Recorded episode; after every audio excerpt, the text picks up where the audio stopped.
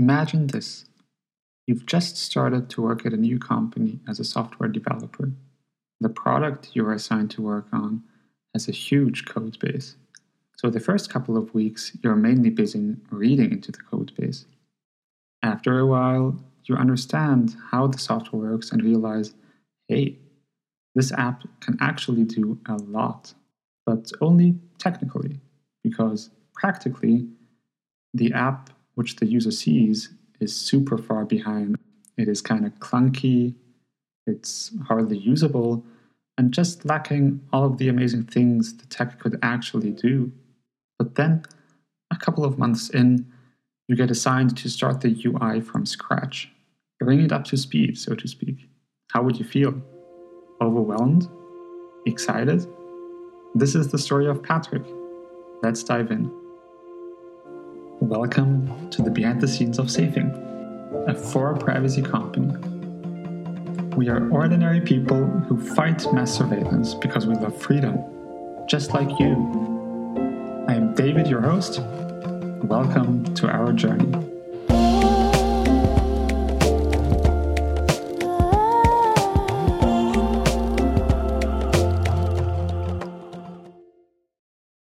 This episode, Patrick is the first time on the show. Welcome. Hi. So you have been us for a while now, almost a year actually. So helping us out with a lot of things. I like to describe you as the coding wizard or a master of all things related to coding. So yeah, we're happy you're part of the team, part of the journey. Would you like to introduce yourself? Yeah, I can give it a try. As Roner said, I'm part of Safing since April last year. I've been working as a security consultant and penetration tester before, SEC Consult. I did a lot of security-related stuff, and also some software development there.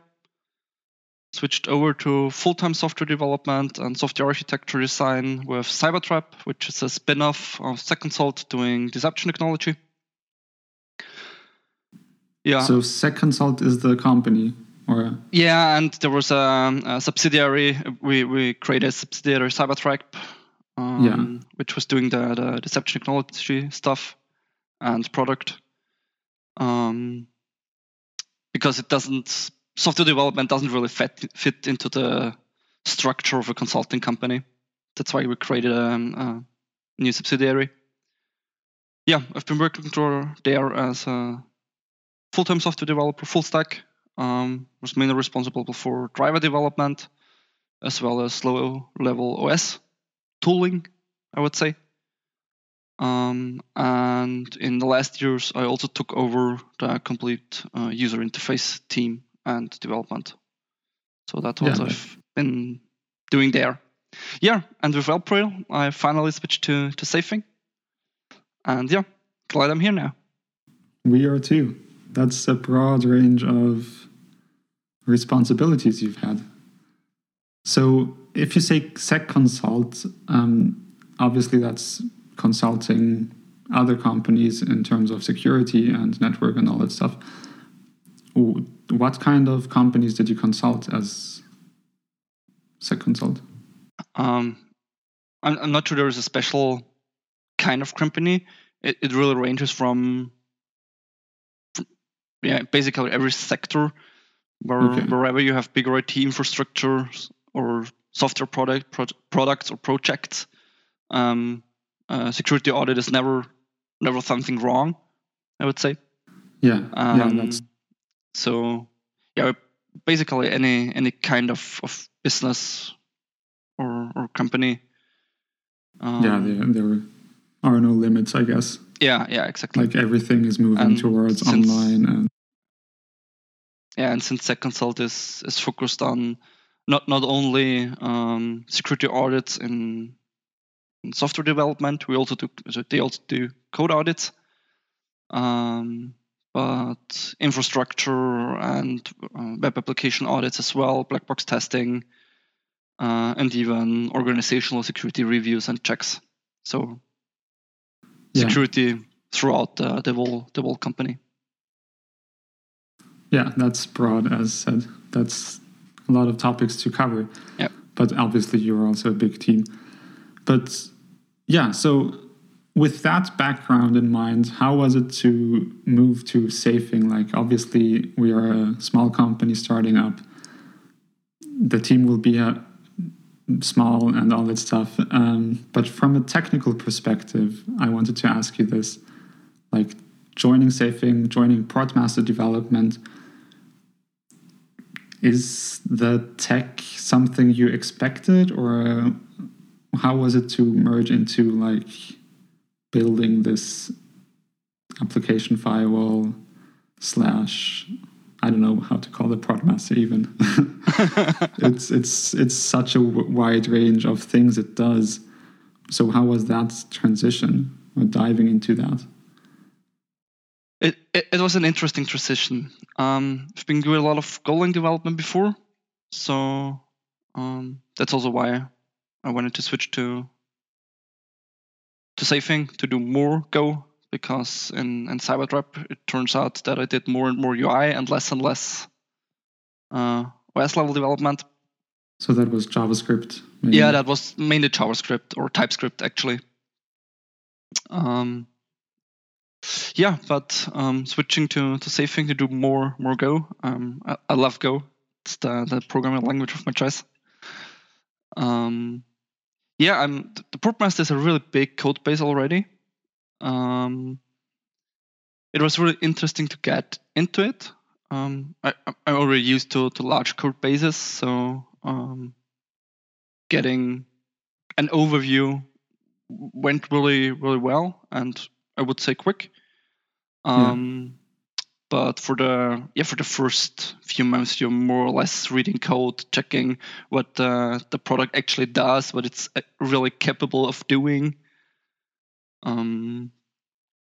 Getting to know the bits and bytes at different positions and different repositories. Yeah, was really interesting to get into it, because there is, when one would look at the old UI from the Portmaster, you wouldn't suspect all the different things Portmaster is already prepared to do. Not that everything is actively being used right now or back then, but Portmaster already has a lot of features built in or prepared for to come. Yeah, and that was really nice to dig into. Cool. So it surprises me as well. Like currently, Daniel and I are pushing the docs further, and Daniel, like, he writes about like in the future this and this will also happen, and I'm surprised how much is conceptually already prepared. So obviously I'm like, yeah, we should probably not mention this yet, because it's nobody benefits from knowing what the future will look like if it doesn't help you in the present. But knowing or seeing how much is done on the conceptual and also on the implementational level, that is surprising, yeah. So you experienced that strongly as well, I guess. Yeah, definitely. It was something that I felt over and over again in the code base. There's a lot of stuff already available for cool things to happen. Yeah. So diving into this world of possibilities, let's call it that, and then seeing the old UI, which was kind of, it's like a tech person doing front end, and that's okay. But it was kind of limited as well, and it wasn't really usable. So, yeah, what were your thoughts seeing the old UI, like when you came, or like last summer, let's say? The first thought I had was, I don't understand it. Because I started to, before I dig into the source code, I just installed everything and wanted to work with it before getting any much deeper into how it works and what it does. And without any real prior knowledge to how the Portmaster works, what it does. The LGI was really complex from the settings point of view, as well as from a why doesn't my network connection work as expected point of debugging. But it already gave a feeling of what a Portmaster is capable of doing. But for the, yeah, it was a bit too complex in particular security levels. They were hard to understand in the first time. I needed to wrap my head around them a lot of time. Not sure we got it better now. I hope so. That's to be seen. Yeah. I mean, I do believe it's a good approach as of now, but it's nothing people are used to. Yeah. There is nothing similar out there, as in, like, I can click on a button and it adapts to a whole new level or a whole new threat model. People normally just have one device and one threat model attached to it. So that in itself is kind of new, and so that is complicated to communicate properly. But you mentioned also from a debugging perspective, the Portmaster, the old UI, was lacking. Like, how does that work? Isn't it irrelevant in that sense, how it looks to debug a software? I wasn't really talking about debugging the code or bugs in the Portmaster. I was more talking about when you experience a situation where you expect your program to be able to communicate with the internet, to be able to resolve domains, and that doesn't work, and finding the correct settings and tweaks you need to change in order for the program to get it working. Okay. Yeah. That was a bit of complicated in the old UI, I guess, because you don't have much of hints of what's actually going wrong, or where the setting came from, since we have a layered profile system. That was a bit hard to understand in the old one, at least for me in the beginning. One is getting better if you're using it more and more. But I think this is something we got great in the new one, since you can just jump to the setting that's responsible for blocking the connection to whatsoever domain. Yeah, you also have a monitor, like the network monitor, which is a lot more easy to understand. Yep. And then navigate to the rule that did something. I mean, obviously, in this whole talk, we are kind of implying that you know kind of what the Portmaster is all about. If this all sounds very confusing, just go to our homepage and have a look at the Portmaster. I think it will make life easier to understand what we are talking about. I will also share it. I mean, do we have screenshots of the old UI? I think we do. So yeah, there were some in the repository at the README. Yeah, so there must be some old screenshots around. They should be lying around. Yeah, I'll try to put them in the show notes so you can see the old and the new one, and then see which transition we're talking about, because this was then one of your main responsibilities starting after summer, I think, where we said, yeah, let's revamp this UI. It's hard to navigate, it's hard to understand, it's hard to configure, and we want to make this easy. So back to good old JavaScript. How did you feel about that? I was really excited when the decision was made that we will start the new UI and the new design soon, or actually in summer, and that I will be in charge of it. It was a great thing. I was really looking forward to it. for one reason, because there was a lot of possibility and room to improve on the old one and make a cool new user interface that's really usable for people without technical skills. And that's definitely something we want to do and where we will keep improving on.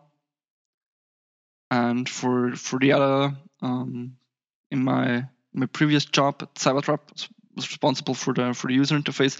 It is also, it did grew pretty large, and we have done some major refactorings in between. And it's always hard to do a huge refactoring if you need to maintain the old code base. And with the new Portmaster UI, we started from scratch. We switched technology from Vue to Angular. We switched from JavaScript to TypeScript for better compiler support. Let's put it this way. I was excited about starting from scratch there as well. Cool. So starting from scratch, I think that is also something that Luke really enjoyed, our designer. Yep.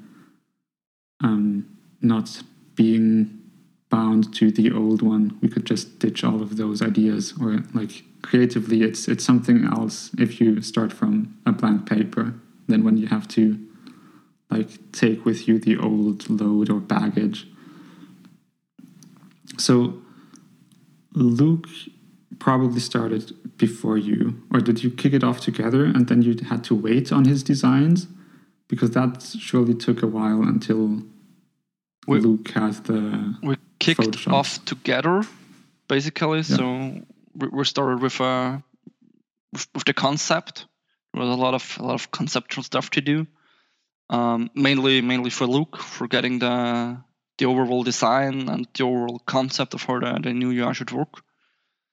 But since we switched and really started from scratch, there was a lot of groundwork to be done, where I already started implementing stuff like that, communication to the actual Portmaster service, preparing the build system, the Angular build, the Electron build, since we're shipping with Electron now. Yeah, there was a lot of stuff to be prepared. So Luke has been able to focus on the conceptual part and the design part, and I prepared as much as possible. And when I was ready, Luke already got the first views ready for implementation. We had some more rounds discussing them and re-questioning decisions, which we're still doing over and over again. But I think this is something natural for software development and something you should do if you want to do something great. I also remember like the conceptual phase. You also asked the team, or asked for all of the inputs that people gave us so far, which features we wanted to have, and all that went into the thought process and the decision process. And naturally, as you move forward, like you stumbled over obstacles or had to change things or had to compromise, because still the Portmaster from a technical or conceptual perspective offers a lot. And it was an impossible task to just get everything to life immediately.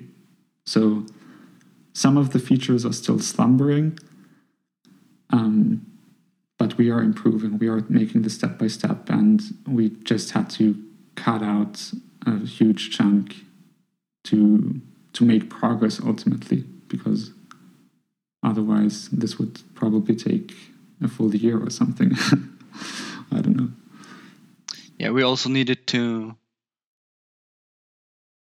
not only cut out stuff, but simplify stuff where a Portmaster would actually be capable of being more dynamic or more powerful, where we decided, okay, for the new UI, we first need to get a simple way of using it done before we can focus on complex or more advanced technical users. So this was also a lot of design decisions that we needed to make to get the a fine balance between complexity and usability for users. Yeah, that's true. I think I remember the security levels discussion we had. Yeah, we had more of them.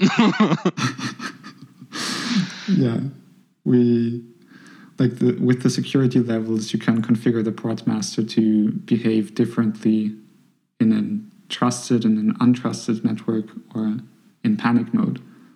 And I think technically it's possible to have as many security levels as you wish. But implementing that into a UI, that just gets so complex so quickly. And it's not really valuable for 99.9% of the users, I assume. Yeah. We evaluated a lot of different strategies and how we could solve them. We even thought about removing security levels altogether and not showing them in the UI, and just keeping them at the back end for how it magically works, but removing them from the user interface. We settled on a mix with risk levels, because it's better. People normally better rating if something is risky, or than setting security levels. I hope the new approach is a bit better. We have new UIs for the configuration, which should also help a bit to understand how they are structured and how they are leveled. Yeah, but I guess our users will tell us, and we will, re-question again. If we need to, and this is an iterative approach. It's definitely something where we have still room to improve.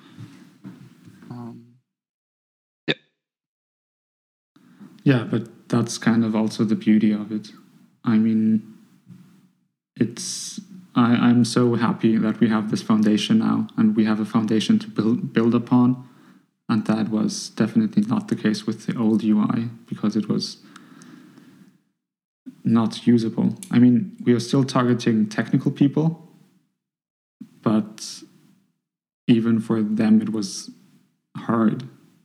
And I'm really happy that this will be an iterative thing, and we will polish things and move forward and add new features and make them better and more easily understandable. And from there, we will take the product to make it even more simpler. So we then merge out of the very technical market. That is the long-term goal. So we can really provide easy privacy for everybody who deserves it, which is everyone. So looking forward for that. So, were there any highs and lows in this whole process? Yeah, I guess multiple highs and multiple lows. It's always the case with software development, or development in general, I guess. It's research and development. What were the highs? One high was definitely working together with the team on the new UI. Because it was a pleasure, and everyone worked together, and was a nice thing. Luke did an amazing job in designing the new UI. Yeah, so that was really good at designs. He's amazing. Yeah, and he's fun to work with as well. He has I like the British humor. I don't know. I'm just fond of it. It was really nice working together. Another high was that we were actually pretty quick. We wanted to start from scratch with beginning of July, I guess it was. And with all that conceptual part, until we really got started working on it, we did the first release mid-November, or at the beginning of November, I guess. So in my opinion, we're pretty fast. We wanted to do some more things which just didn't fit. But yeah, we'll still have time to improve on that. And we will be pushing updates and fixes as we go. So progress was definitely high. Lows, yeah, as always, the smallest things tend to take the longest. So yeah, searching minor bugs or nasty bugs that come up in strange situations. Doing some minor styling issues that, yeah, or suddenly you change a small thing on one position and it breaks a completely different side because of reasons. Yeah. So there's nobody understands. Yeah. So there are definitely some lows, but in looking back, the project went really well, and I'm really glad on how it went. And looking forward to how we will continue it. It's regarding the lows and the progress as well. I feel this is something like software developers stumble into so often. Like, we are all energetic and set optimistic timelines. I mean, obviously we don't communicate timelines externally anymore because that doesn't work.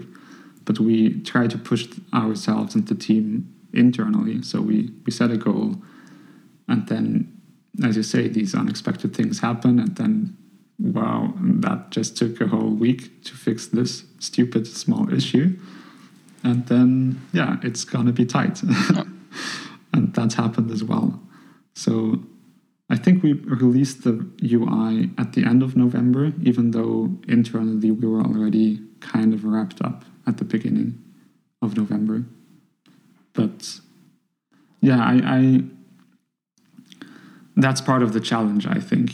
Like, setting goals, then cutting away features to make the release happen, but also not get frustrated by it, and also like acknowledge what you actually accomplished, which was really a lot.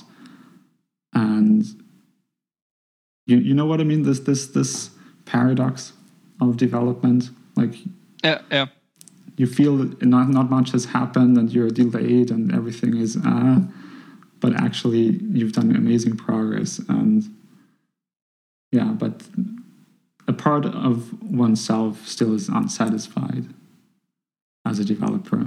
At least that is often the case with me. I don't know how you feel. That's true. And as you already said, setting timelines. One is always optimistic, and yeah, that's going to work out. Everything is going to be fine, and maybe everything is fine until 3 days before I want to be finished. Then probably at least everything's broken for whatever reason. You didn't change anything at all, but it's broken. There are a lot of stuff that are going to happen during software development. Yeah, but especially in this big undertaking. Like, what?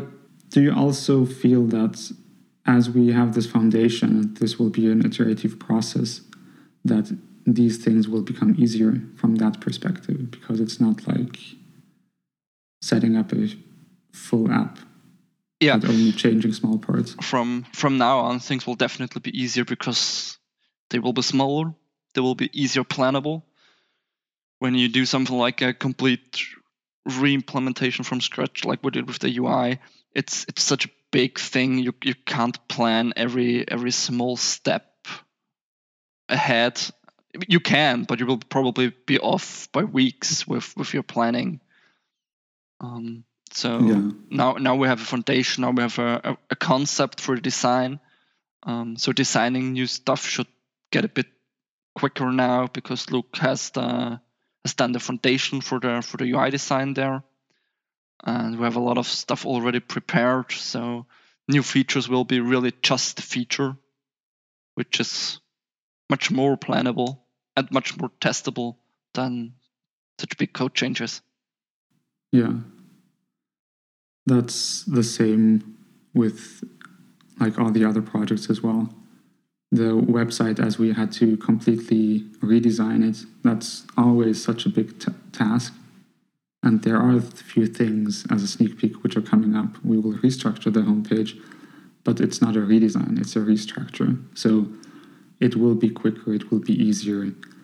It won't be this, like, there's a beauty to starting with a blank page, but it's also much more work and much less predictable, and hence in the end sometimes more frustrating, because it feels as if you missed the deadline, even if it wasn't an external deadline, but internally you wanted to get this done in a month or two, and then it took 3 months or whatever.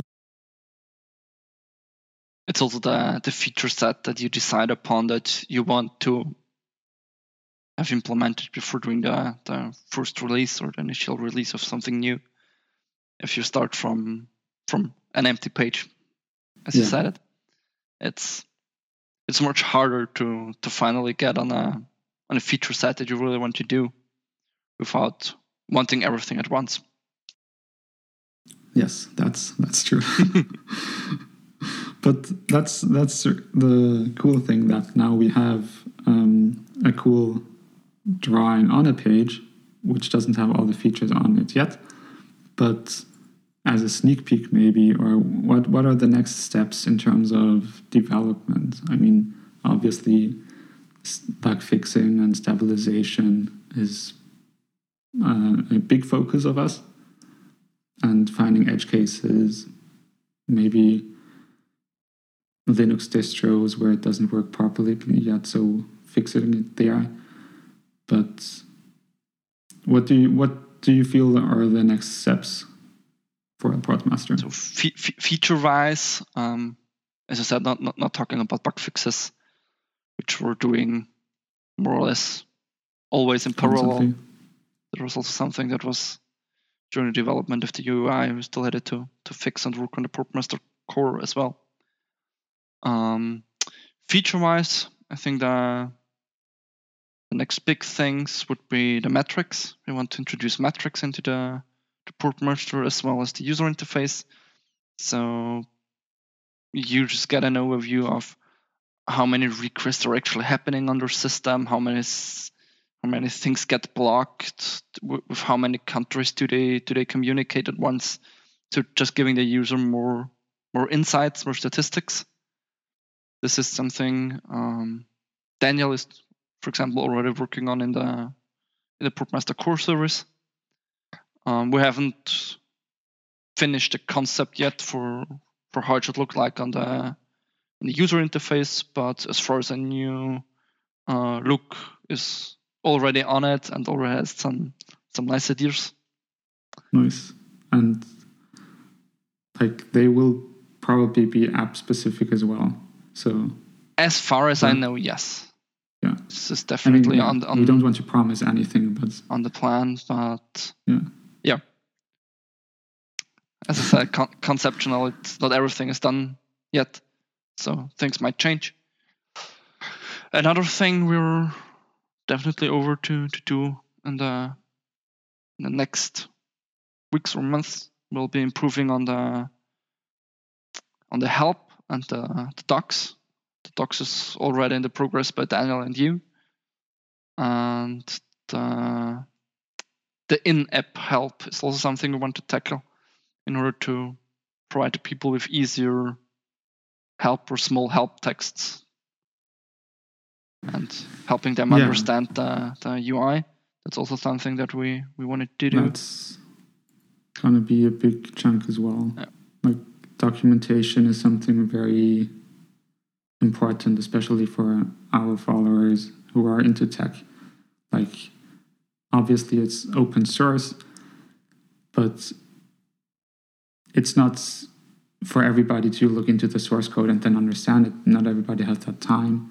So giving them a high-level overview will be really nice.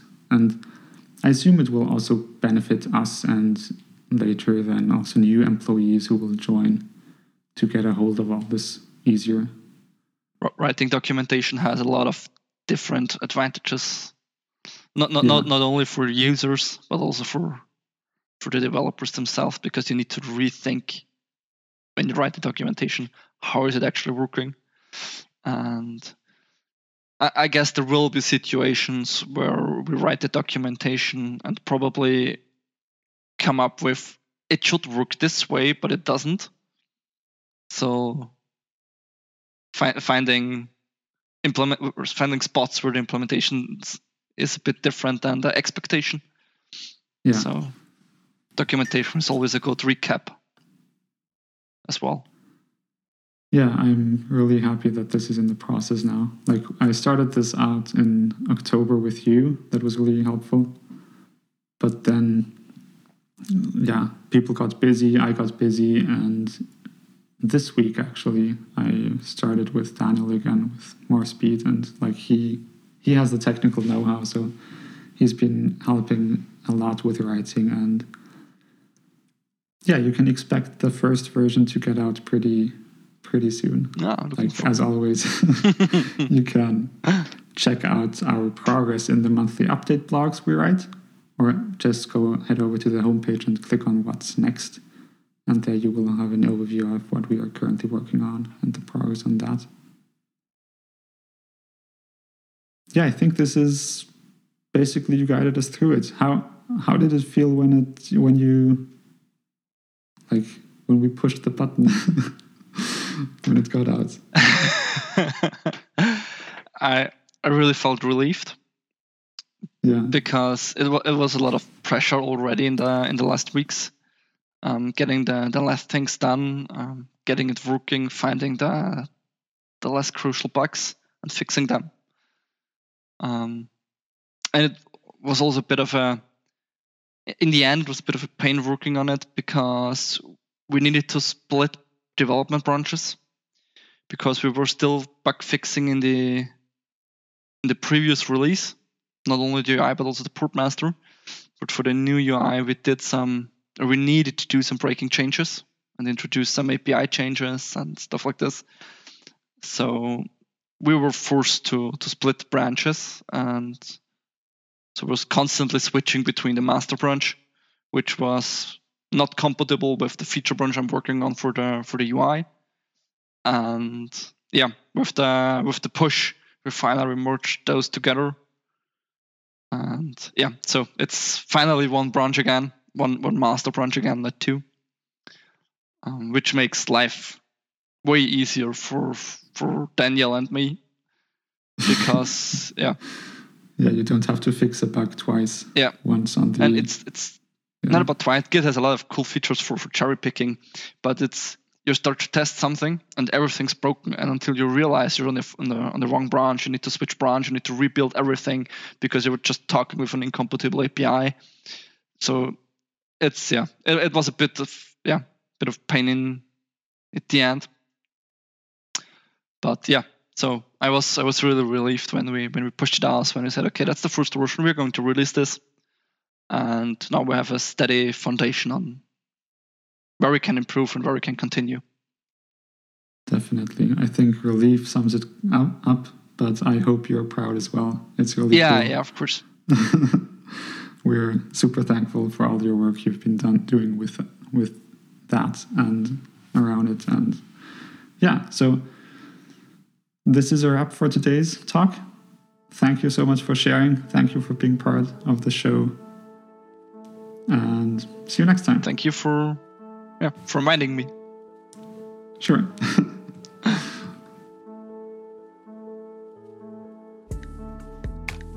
Thanks for joining. Did you know that in today's world you're only 4 connections away from anyone on this planet, be it Edward Snowden, a local corrupt politician, or your favorite celebrity?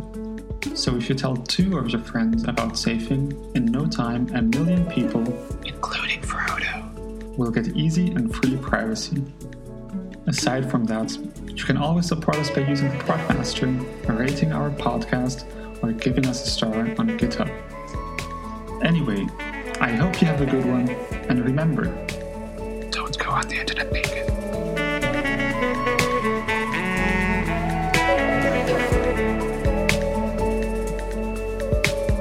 naked.